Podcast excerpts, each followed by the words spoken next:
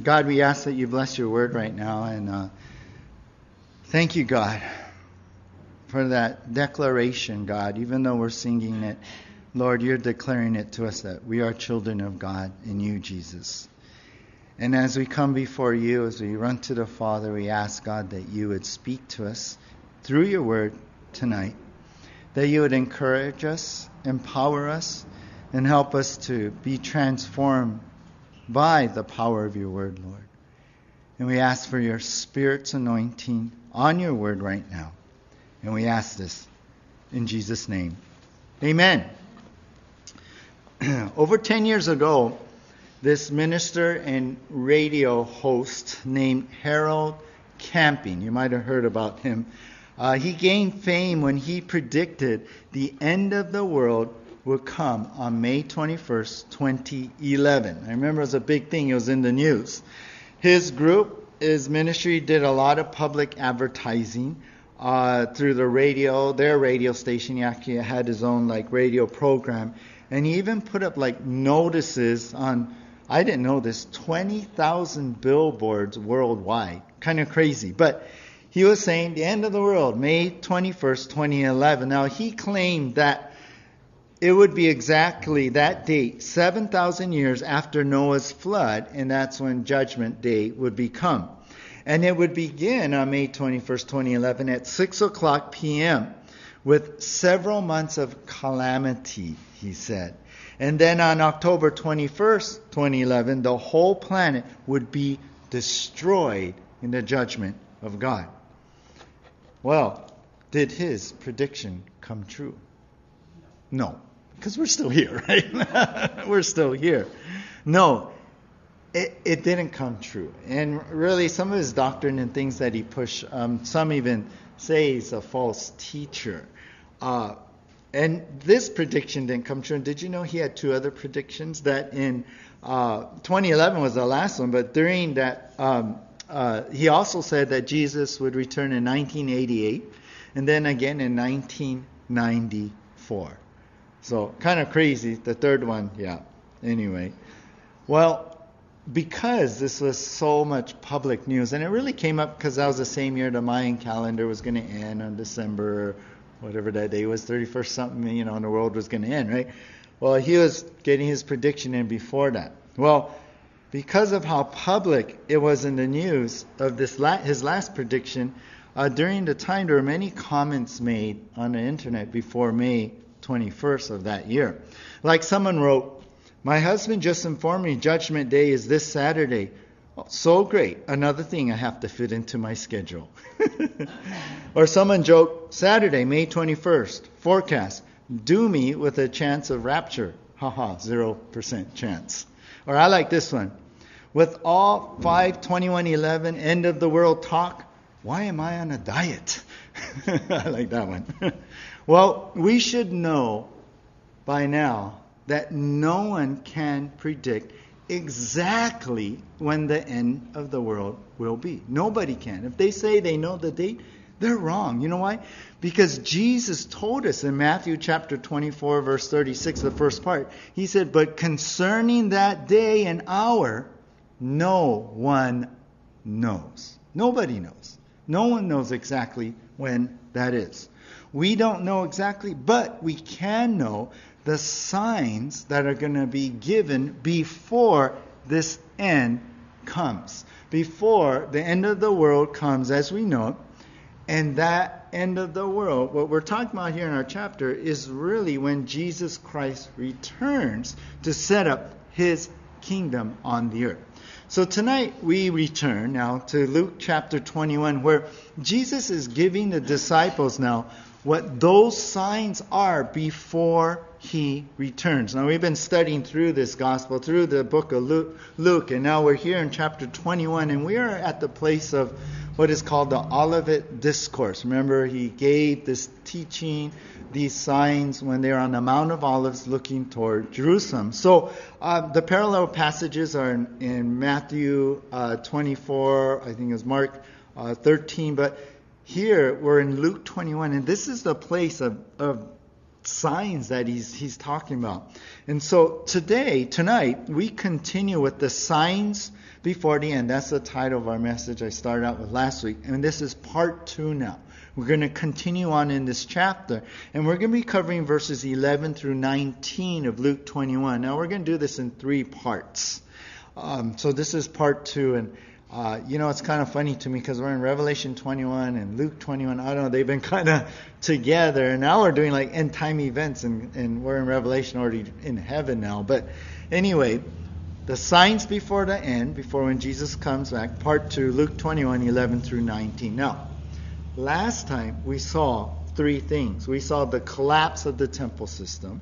We saw the crowd of false messiahs and the conflicts between nations. If you're here with us, if you caught this online, that we covered that first section here of Luke 21 from verse 5 in those 3 headings. And remember, he predicted the collapse of the temple system, that the religious way of life, the Jewish religious life, would end with the temple, which happened in 70 AD, just as he predicted.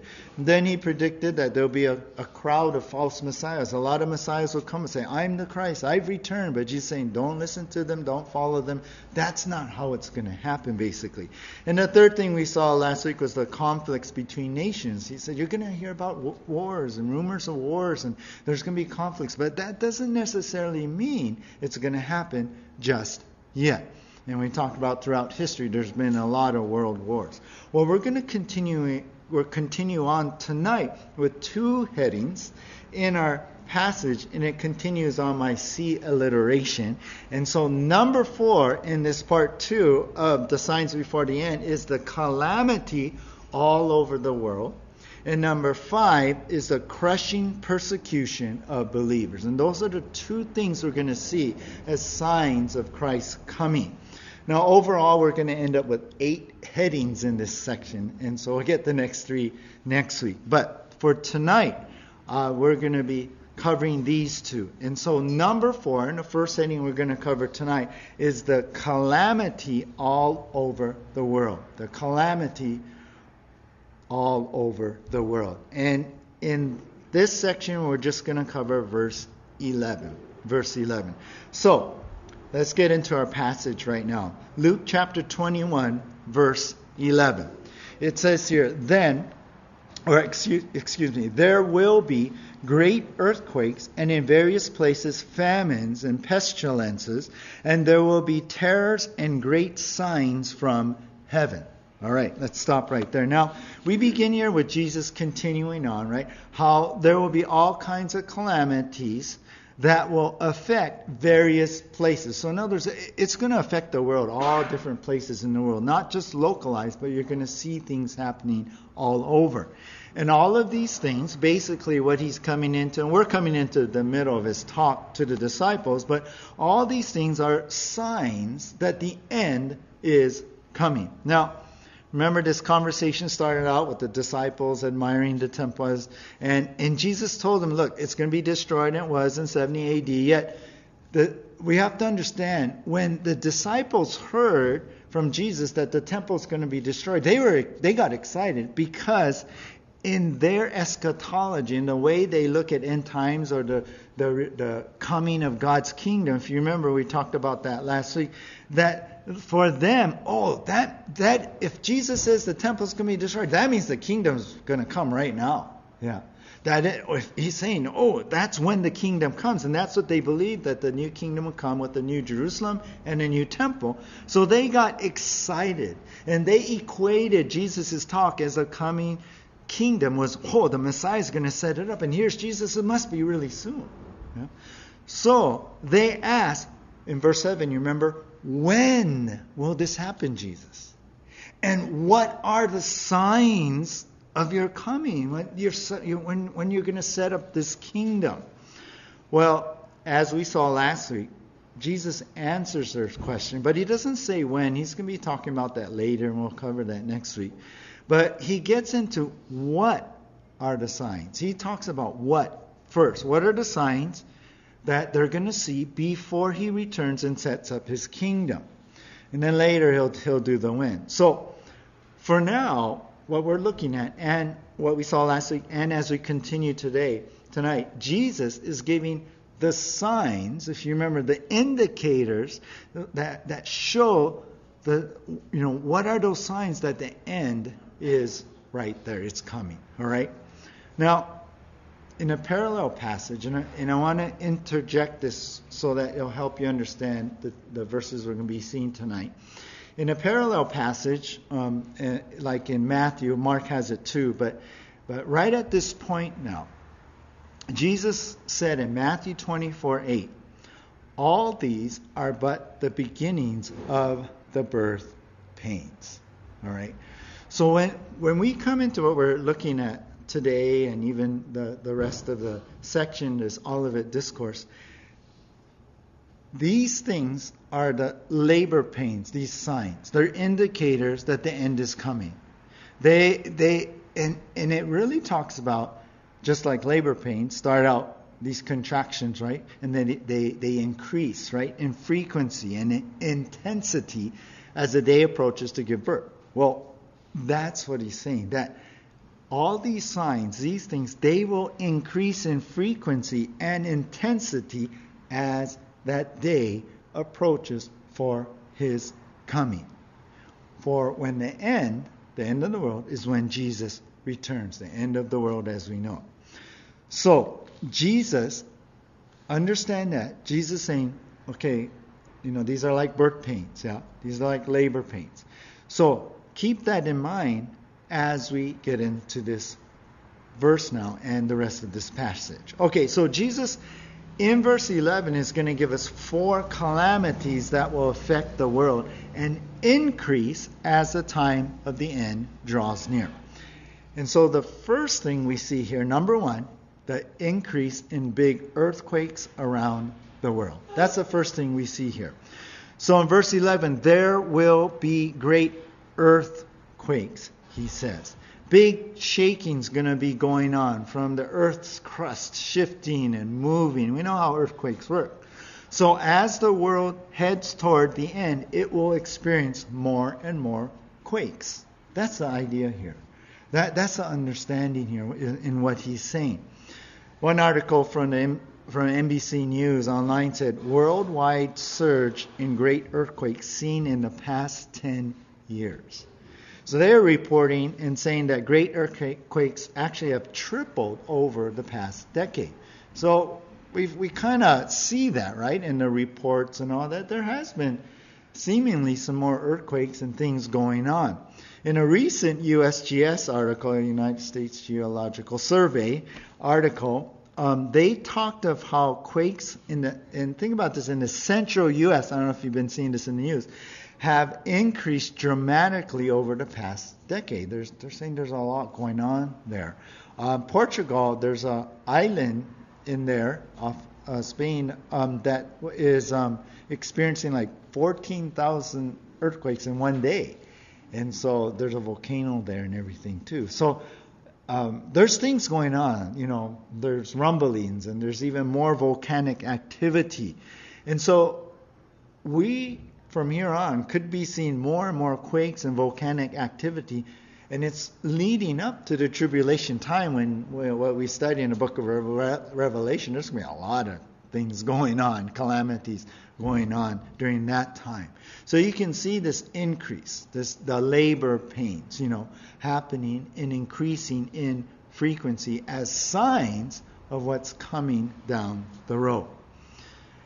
As the planet, though, and I want to put this out as we're thinking about this and reading this, as the planet begins to shake up more and more, you know what, no matter what you and I may experience in that shaking, because it's a little bit scary when everything's shaking, right? Or we're getting an earthquake from the volcano and a big island and everything. Yeah, it's like, whoa, what's that? One time it was more like a jerk, in the whole house. And but anyway, know this, that God is still sovereign. Yeah, that no matter the shaking and everything, God is still sovereign. He's still in control. We're gonna be okay.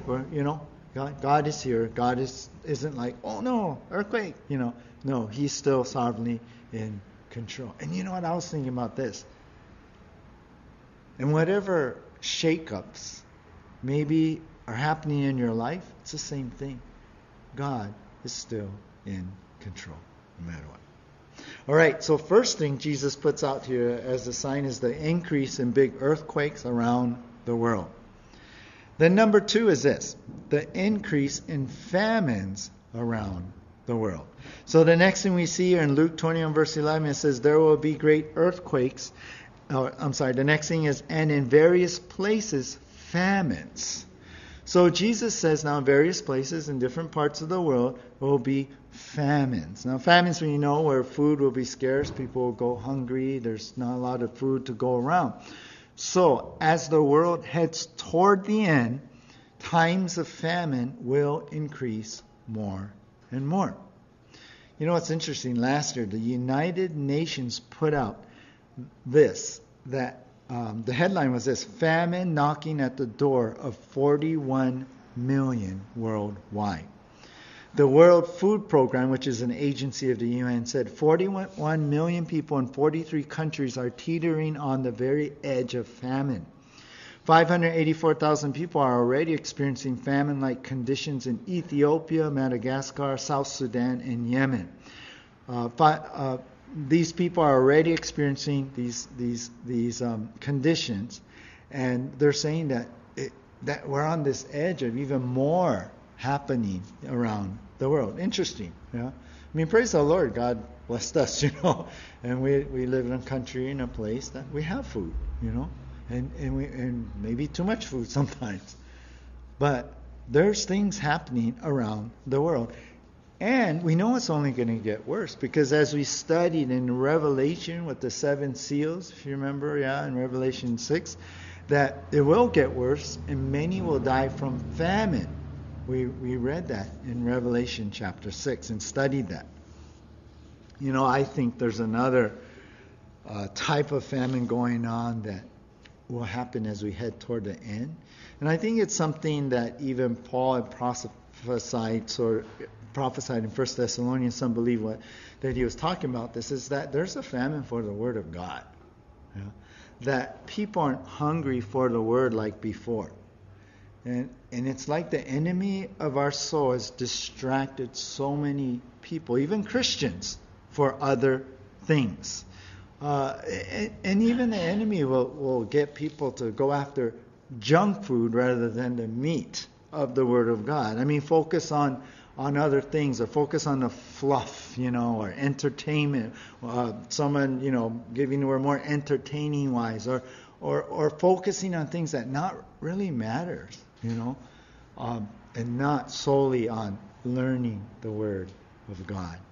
I think that's an indicator of what we're coming to. And we saw that even when we studied the churches, the letters to the churches. We saw how it faded into the church of Laodicea that was totally lukewarm.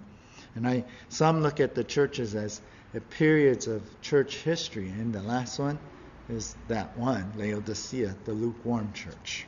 So it could be that. So, though, praise the Lord, we're not in a famine, there is a famine going on in the world. Let's remember, the Word is our food that nourishes our soul. And be careful during this time, because the enemy really wants to keep you from the Word of God and nourish your soul. All right, so there's an increase in big earthquakes around the world, the increase in famines around the world, and number three we see here is the increase in contagions around the world. The increase in contagion. So in various places now, in verse 11, Jesus adds, and pestilences, right? Worldwide diseases, sickness, or a virus. And we know about that, right? We're experiencing that. We're living through that right now. We've lived through it this past 2 years, this pandemic. So as the world heads toward the end, world pandemics will increase more and more. I know that's not comforting, because we're just, I want to get over this stuff. Yeah, praise the Lord. Like tonight, started Sunday. Yeah, no more masks. No need. Yeah, the state finally eased its restrictions and all. And I saw on the news the other day how flu cases are rising in this out of season time, and doctors saying, well, maybe it's because we're not wearing the masks and stuff. So I thought that was interesting. Yesterday, and as you guys may be following the news, there's a report that over half the cases of COVID in the country is that the BA.2 deviant, the Omicron BA.2. And they're saying that that's just as contagious as the first one, but not as severe, and hospital cases are still declining. So we pray it stays that way. But we don't know what's next, yeah? We don't know what's going to happen. We don't know what's going to roll around. But for sure, there's going to be a cycle of more things coming around. And we know it's going to come into the tribulation. And during the tribulation, out of that fourth seal again, is pestilence. And many people will die. And we saw that in the book of Revelation. You know, with all this, sometimes it brings us some fear and you know, we could be gripped with that fear, you know, of sicknesses and pestilence and things going on in the world, and oh no, what's going to happen next and all. But remember, God holds your life. Yeah, God is sovereign; He's in control, and He's the one who holds your life. The fact is that, you know, our days are already numbered, right? The Bible tells us, like Job 14:5. And that doesn't mean we test God, you know, with our life, but it's to reassure us that when it's time, it's time. But when it's not, it's not. No matter what is happening. You know what? The important thing is this. It's to understand that everyone's days are numbered, and everyone will spend a numberless days either in heaven or hell. That's why we need Jesus. And our days are numbered, yeah? And God knows when that last breath will be. He knows. And He'll protect us until that day. But we need to prepare for that day by having Jesus save us. So I hope everyone here has Jesus in their heart, because we don't know what's coming down, you know, what kind of pestilence or anything. I hope anyone who connect online, that you have Jesus, that you have the salvation in Jesus, that you've given your life to and accept them in your heart as Lord and Savior. Because then you could reassure those numberless days, since our days are numbered. All right, so first Jesus talked about the increase in big earthquakes, then the increase in famines around the world, then the increase in contagions around the world. And so the last of the calamities that are going to happen all over the world that will increase as the time of the end draws near is number 4, the increase in atmospheric events around the world. Atmospheric events. Now, at the end of verse 11 here, now Jesus says, and there will be terrors and great signs from the heavens. Terrors mean there will be things that will grip you with fear. These great signs, meaning like unbelievable, like miraculous, you know, signs. Sometimes the Bible talks about miracles, but this will be like unbelievable things that will happen in the heavens. And that can be translated sky. So I think about the atmosphere here. Now, remember as we study in Revelation, it could also mean like outer space, you know, the universe kind of thing. And it could mean that. Jesus could be including some things that are happening, like I think tonight there's the effects of a solar flare that's going to hit the earth from something that happened with the sun like a day or so ago.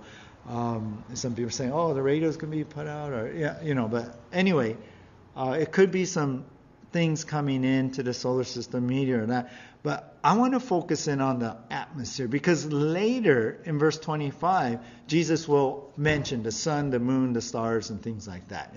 And that'll be more in the tribulation time that will happen. But for me, I was thinking, well, maybe it could be, you could study this yourself. I kind of tend to lean that this is a focus on our atmosphere, like the weather, you know, on atmospheric events, weather events like hurricanes or tornadoes, storms, wind, you know, that bring on these terrifying situations, you know, the flooding and the hail and all kinds of crazy kind of things. So as the world heads toward the and meteorological weather events, you know what, will get worse and worse. So isn't that an interesting thought? Because it seems like it is, some things are happening, you know. In an article from weather.com, it talked about the scientists say the extreme weather will keep getting worse.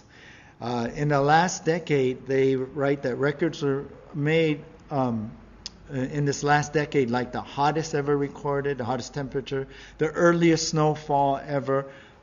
We also, they were talking about the historic rise in sea level as ice caps melt, less rainfall, more rainfall, you know, just all kinds of crazy weather events going on, seeming like during this time. And it seems like when the hurricanes have come, they're more intense, you know. Tornadoes that have been touching down recently too. Just so many things like that, that can bring what? Fear, yeah? It can be terrifying in that. And listen to this. This was like, whoa, this is crazy. In Louisiana, a tornado ripped through a subdivision near New Orleans and lifted one house up into the air and dropped it down in the middle of the street with the family still inside. Crazy. And the parents were able to crawl out the window, but their daughter was stuck inside. I guess she had some breathing machine or something. But how scary. The firefighters were able to come and get her out. But how scary. That's like the movie, yeah? Wizard of Oz? Literally. I mean, that's crazy. Imagine being in that. How terrifying that is. Well, it's going to get worse and worse, and even more worse, right?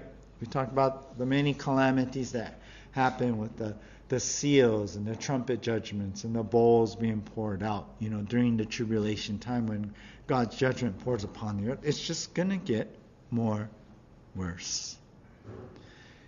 You know, it seems to me that there's many I know and around me that are going through a lot of difficult times. It's like the enemy, Satan's coming and ripping through their lives like a tornado and turning things upside down. I mean, my wife and I, we've been experiencing like people in their marriages, you know, not just one, but several of them, you know. It's a crazy time, but you know what? When I was reading this, thinking about the increase in these calamities, but I think there's an increase in spiritual battles and attacks like never before as we head toward the tribulation.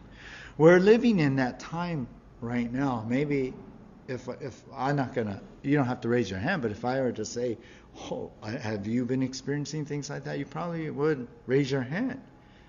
Well, understand that you're not alone. Yeah, we're all experiencing things. I believe the devil is really pressing hard down on everybody, every Christian, because we're getting toward the end. I mean, just look at the world itself. Yeah, they're getting pulled into more of the darkness, aren't they? More of moving away from God, the principles of God, moving away from Jesus, right? Know this though, no matter what the devil may do, remember, he who is greater, he who is in you is greater, way greater than he who is in the world, the devil who's causing all this. So just hold on to that fact. But it's all, you guys, it's just signs before the end. It's all part of that. And we're getting caught in this tornado, so to speak, that's going on. All right, so this is the calamity all over the world that Jesus talks about in verse 11. Well, we go on here now to the rest of our section tonight. That's verse 12 through 19. Number 5, the crushing persecution. The crushing persecution. So Jesus is going to get into this now. These are some of the things that are going to happen before he comes. He's trying to let the disciples know. Remember how they're sitting there like ready for Jesus to take over the Romans. Yeah, he triumphantly, you know, paraded into Jerusalem, officially came into Jerusalem. This is it. The Messiah's going to take over. He's going to set up the kingdom. This is it. But Jesus is like, no, wait. There's some other things that are going to happen. And you know, it's going to increase all the way to the end of the world. So now Jesus tells his disciples here, and look at verse 12. But before all this, they will lay their hands on you and persecute you, delivering you up to the synagogues and prisons. You will be brought before kings and governors for my name's sake. So stop right here. Now Jesus is telling the disciples that are listening here, and we're listening in on this, that before all this, what does he mean? Well, before the Messiah comes, sets up his rule and kingdom and New Jerusalem, all that, the millennium, before all of this, they who are the people of the world, they and unbelievers basically, they will come and lay hands on you. In other words, they're going to grab you, yeah, forcefully. They're going to take you. That's what he's talking about. And you're going to be persecuted. You're going to suffer for your faith in Christ Jesus. And he's saying here in verse 12 that they're going to deliver you up to the synagogues. In other words, they're going to bring you to the religious leaders, yeah, the leaders of the synagogues. They're going to turn you in that you're going against Judaism. You're going against the Jewish way. That your own Jewish brothers, the same race, they're going to come against you. Why? Because you believe in me. That's going to happen. And we saw that fulfilled in the book of Acts, right? That happened, yeah, during the whole early church. When the church got started, that the religious leaders, how they didn't like Jesus, so they didn't like these guys either, as they're promoting Jesus and they're showing their faith in Jesus. And then he also adds in verse 12 that prisons are going to deliver you up to, in prisons, you'll be handed in to custody for your faith, and you will be brought before kings and governors for my name's sake. Like they're gonna bring you to the government, not just the religious leaders, but it's gonna get really serious because the political leaders, the guys in charge of the government, they're gonna come, they're gonna arrest you, you're gonna be thrown in jail. And we saw that in the book of Acts. And so Jesus, like, you know what? This is going to continue on. Yeah, this is going to increase. This is going to go on into the future. So, the first thing he tells the disciples is this: be aware you will face some sort of persecution. Number one here, we're going to see five things. But number one is be aware you will face some sort of persecution. It's going to happen, you guys. That's going to happen first before I come. There's going to be persecution. What Jesus, as I mentioned, what Jesus told the disciples not only happened to them, but we know Christian history, right? It's gone on throughout the ages, and it continued on into history, and it continues on today, you guys. Today. You know what? When we talk about there's an increase on this, there was a report I was reading, and this was from 2020. The report on some of these persecution sites of, you know, Christian organizations that keep up with the news of persecution around the world. You know what they said? A report from 2020 said there's a 60% rise in worldwide persecution. In other words, there's an increase. There's a rise of more of that going on. Unbelievable, yeah. Praise the Lord again. We live in a country where we can come like here on a Wednesday night, be able to open our Bibles publicly, yeah, and talk about Jesus.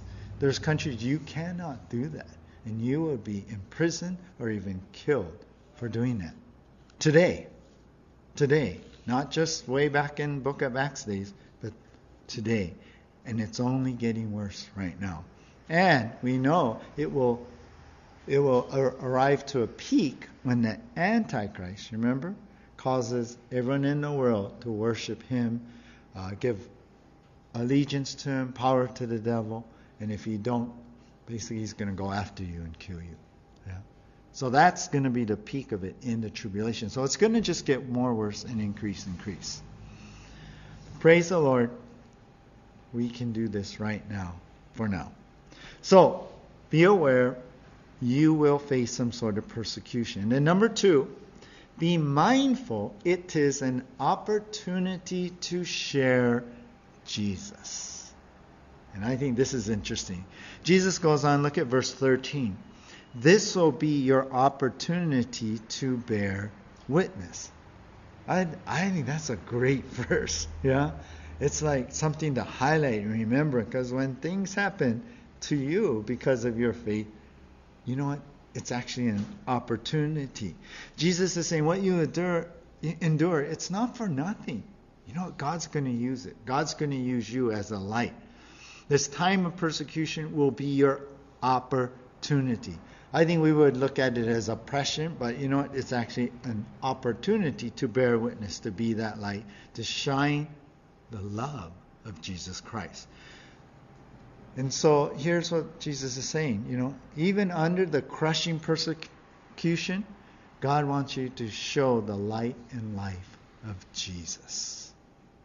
You know what I think about? Remember when Paul and Silas in Acts 16, they were taken, beaten, thrown in jail. Remember that? Because they were sharing Jesus, and the whole city didn't like it, and there's a whole riot came, and they ended up in jail. Authorities put them in jail, and they're beaten. And at midnight, we find in Acts 16, what were they doing? Were they complaining? Yeah. I can't believe this happened. These people, you know, why did they do this all? You know, were they complaining to God? Were they bitter, angry? God, why'd you allow this to happen? I can't believe it. Or were they all in crying in their anguish and pain? I'm in jail. What's going on? Do you remember what they were doing? At midnight, they were singing hymns. They were worshiping God. They prayed and worshiped the Lord, the scripture tells us. And then what happened? There's a big earthquake. This was a good one. And the prison doors opened up. But rather than escaping, they witnessed to the jailer that night, and the jailer and his whole family got saved. This is what Jesus is talking about. It will be an opportunity to bear witness, to show what the persecution will be an opportunity to show who Jesus is in your life and what he's done in your life. Maybe you're facing some sort of persecution, maybe for your faith, from family, yeah, maybe a spouse, maybe at work, you know. You know, you're just being you and filled with joy, you know, and someone said, why are you so joyful, yeah? And being all down on you and putting you down. Maybe you're getting that kind of persecution. But don't look at it as some oppression, but look at it as opportunity to shine Jesus Christ. And I think anything we go through is an opportunity to shine Jesus Christ. All right, so be aware you will face some sort of persecution. Be mindful it is an opportunity to share Jesus.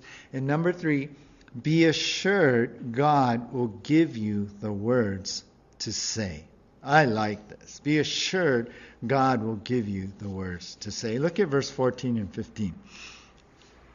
Settle it therefore in your minds, not to meditate beforehand how to answer. Verse 15. For I will give you a mouth and a wisdom which none of your adversaries will be able to withstand or contradict. I love these two verses too, because Jesus assures the disciples and us who are listening in here that when persecution comes, when that happens, don't get real stressed out and nervous. I don't know how I can be a light. I don't know how to share. I don't know what I'm going to do. The NLT puts it, don't worry in advance about how to answer the charges against you. I like that. God will give us the right words to say so that the persecutors, they will not be able to withstand. In other words, they can't reply. They can't go against you or contradict, refute, or do a comeback to you. You'll stump them with what God gives you. God will empower you to withstand and say the right words to be that witness, even under that crushing persecution. You know, Jesus said in a parallel passage in Mark 13:11, and when they bring you to trial and deliver you over, do not be anxious beforehand what you are to say, but say whatever's given you in that hour, for it is not you who speak, but the Holy Spirit. That's how it works. The Spirit inside you will give you the answer, the wisdom, the words to say. So hold on to that. God will give you the words to say. He's the one who empowers you. You know, a lot of times I think, oh, I don't have that talent. You know, I don't know. I'm not quick, you know, on my mind. But you don't have to be. Jesus is saying, don't sit there trying to figure it out. You know, just have peace, relax, and trust me, when the moment comes, I'll put it in your mouth. I'll tell you what to say. And I'll tell you, I know God helps us because God helps me. I witness that very thing, the Holy Spirit, whenever I'm doing counseling. Whatever it is, it's like, oh, these thoughts come. Yeah. And so experiencing that, I read this and I think, okay, Lord, I know how that works. And whenever I counsel or I get calls, I hear your Spirit, you know. Sometimes I'm just listening and wondering, oh, I don't know, Lord. But then God gives me, you know, the words to say. And so what Jesus is saying here is really like, oh, comfort. It's assurance that we can have confidence when that time comes. And, you know, I really believe that, you know, if it ever comes a time where a gun is put to your head, yeah, and they say, you know, renounce Jesus or else. Have you ever thought about that? What am I going to do there? That would be the hardest thing. Fear of your life, you know, being killed like that. I mean, that's just, whoo, crazy, yeah? I believe God will give you that faith, yeah, to not give in to their demands. I really do. So in the same way He gives us the words to say, He'll give you that faith. He'll give you the courage and the confidence to do and say what you need to do. So, be aware you will face some sort of persecution. Be mindful it is an opportunity to share Jesus. Be assured God will give you the words to say. Number 4, be ready, for even your closest relationships might betray you. It's like, don't be surprised here, but be ready. Look at verse 16 and verse 17. You will be delivered up even by parents and brothers and relatives and friends, and some of you they will put to death. You will be hated by all for my name's sake. So Jesus shares this sad reality to me that those who betray you and turn you into the authorities because of your faith will actually be someone close to you, like your parents. Like your brothers, your siblings, yeah, your sister, your relatives, your friends, yeah, your own people group that you felt like you belonged to, and that may even lead to your death, that you be martyred, yeah. You know what? That's how vicious and hostile persecution will become. Can you imagine? I mean, how heartbreaking that is for me to even hear that and read that. But how heartbreaking that is, that this has gone on throughout the ages. Yeah? And even, I think, even more intensely during the tribulation. Yeah? Oh, it's just so hard to imagine and think about that. But why is that? Why would someone that you care about and you thought you had a close relationship with, yeah, why would they do that?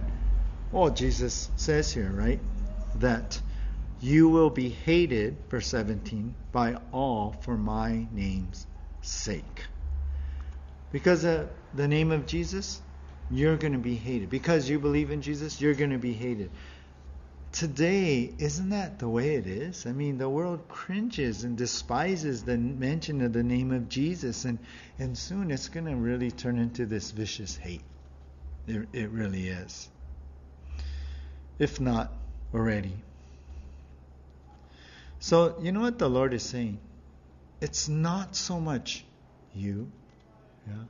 It's not so much you, but it's because of Jesus. Because you're holding on to Jesus that you are suffering under that crushing persecution.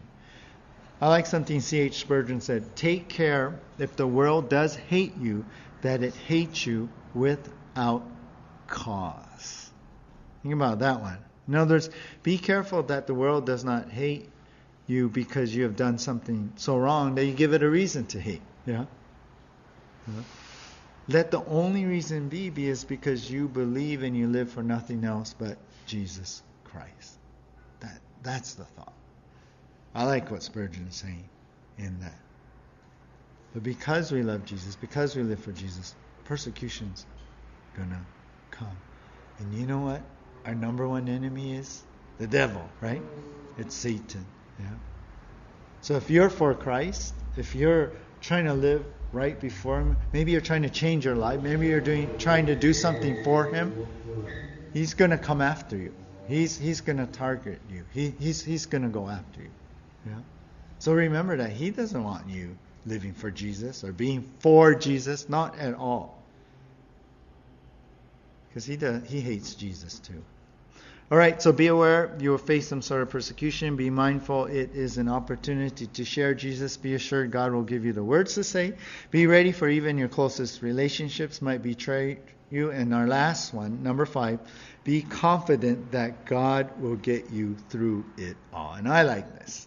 Be confident that God will get you through it all. So lastly tonight here, take a look at the last part here, verse 18. But not a hair of your head will perish. Verse 19, but by your endurance you will gain your life. So Jesus promises them, not a hair of your head will perish. Now it doesn't mean you won't get hurt, but it will mean that you will not perish eternally. It's kind of a way to say that. None of this persecution will affect your salvation. It won't, no matter what they do to you. By your endurance, you will gain your lives. It means that you will endure. That's what it really means. You will endure. You will make it through, and you will gain your lives. In other words, you'll make it all the way to heaven. So no matter how crushing the persecution is, you will persevere. You will finish in glorification. And listen, those two verses is like saying to you, look, it's going to be okay in the end. So knowing that, it should give you determination now to keep on keeping going with faith and courage. Because this is the promise from Jesus. This is what He's saying. Look, you're going to make it. By your endurance, you'll make it in. So endure. I'm going to be there. Yeah, no worries. So just knowing that, it's like, okay, I know the end. So I just got to keep going. I got to keep moving forward. That should motivate us to keep living for Jesus, to not give in to those battles and, I give up. No, you're going to make it. You will. Yeah, it's hard. Yeah, you barely, you got to lift your leg with your two hands to take the next step. Yeah, sometimes I feel like that. Yeah. Sometimes to just move forward, it's like all my effort. But you know what? Jesus is saying, hey, you're going to make it. So just knowing that in the end you make it should motivate us, should give us determination to keep on going, to get to that goal. So think about that, to reach that goal. One time I went to do some stand-up paddle over at Thousand Peaks, Ukamehame, and over on the west side. And as soon as I pulled up, my truck started to run really rough, like weird kind, like, oh no, And I turned it off and turned it on again, go, oh no. And then I was like praying. I was like, okay, Lord, should I just go in the water? Maybe I'll fix this up. But then I thought, no. I better head home before, it totally falls apart. So I started up and figured out, it's drivable. Okay, it's drivable. And I just went for it.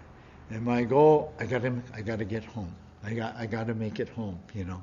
And if I make it home, then I could figure this out or call someone or something. So, I just thought, okay, here we go. Yeah, and it was like running really rough. Later on, I found out it had to do with a carburetor, and I ended up putting a new, or not the butterfly valve on the carburetor. Ended up replacing that. But I'll tell you, the whole time going home was running rough, not a lot of power, but I was going. You know, the whole time, all I could think about was getting home, and I was praying that. I was like, Lord, get me home.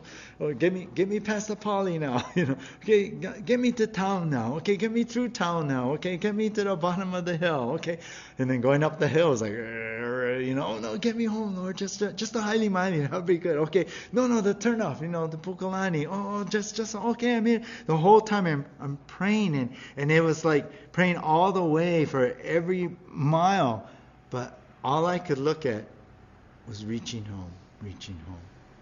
But I'll tell you, it made me intensely pray, you know. And part of my intense prayer was this: there's been so many times, and even recently, it happened so many times. God got the car home, and then it broke. So many times, you guys. I mean. And I just see it a fingerprint of God. Like, oh, God was with us. God was with me. They didn't break down the road, and, you know, tow truck and the whole thing.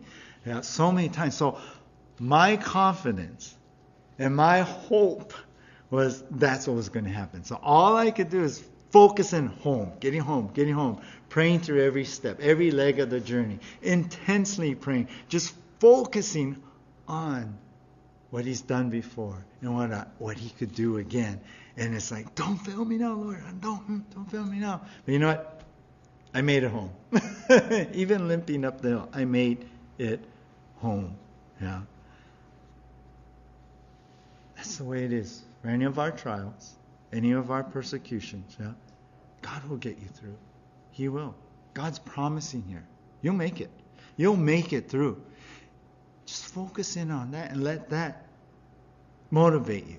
Let that be your hope, yeah? Let that drive you in determination to just keep going and keep going, because I know there's going to be an end. I know that I will make it. It's not like hopeless here. God, I know you'll be there for me. You'll be with me. You'll be in me. You'll be supporting me all the way up, and you'll bring me home to that day in heaven. You will make it. God promises that. By His grace, by the choice we make in our heart, by the determination, let me tell you, you will make it to the finish line. Well, I'll close with this. I've been inspired many times by this true story. John Akwari of Tanzania, he ran the marathon in the 1968 Olympics in Mexico City, but he fell early on in the race, and he injured himself and suffered a painful leg injury, and it was like it was really bad. Yet, you know what? He refused to quit. He said, "No way," and he kept going, determined now to not let that stop him from running the race. And he came in. He came into the stadium. An hour after all the other runners had finished, Akwari limped into this empty stadium, and he crossed the line. Exhausted and pain and all, he went all the way.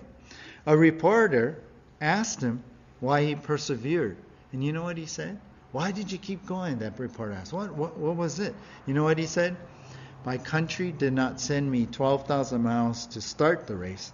They sent me to finish the race." That's us. You know? We're here to finish the race, and we will. And God will get us to that line. That's you and me. Keep going. Keep doing what God has for you. Keep at it. Whatever battles you're going through, yeah, persecutions or satanic attacks, and it's rough. It's hard. I go through it every week, all kinds of different kind of things. But realize tonight, it's all really signs before the end. That's why. Yeah? The end is coming. They're just signs before the end. Let's pray. Lord, as we study this passage, God, we come to realize that a lot of what you predicted and told the disciples have come true already, like for them. And as we look back on history, and even what we're going through right now as a world.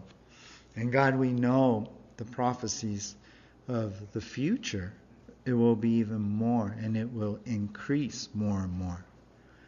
And in all this, God, as we understand it, Lord, we accept that these things will happen, and at the same time, Satan will be doing his work on us in similar ways, in spiritual ways, in ways of trying to bring us down as the world goes through calamities. And we will face those persecutions, whether it's from others, our work, the way the world thinks, how the world treats us, or even persecution of Satan himself.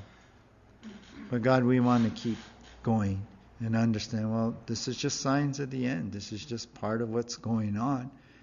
But thank you, we have that hope in you that we will make it to the finish line. And Lord, remind us that it's not us, but it's you. It's not how great we are, how talented, what kind of strengths we have, how we perform, but it's about you, Jesus, and what you've done. And even in our sins and failures, your grace is here and your love is here. And God, that's what I hold on to. For I know that I don't deserve this, but you're still here despite of what I've done. So Jesus, help us all to realize that in the midst of our struggles, in the midst of our pains, in the midst of, Lord, challenges we face and what people do to us and say to us. God, help us to realize that that's the world, that's the devil, that's what this life can bring, this fallen world. But in you, we have hope, another chance, grace, and a whole lot of your love. So pour your love upon us right now. In Jesus' name. Let's all stand.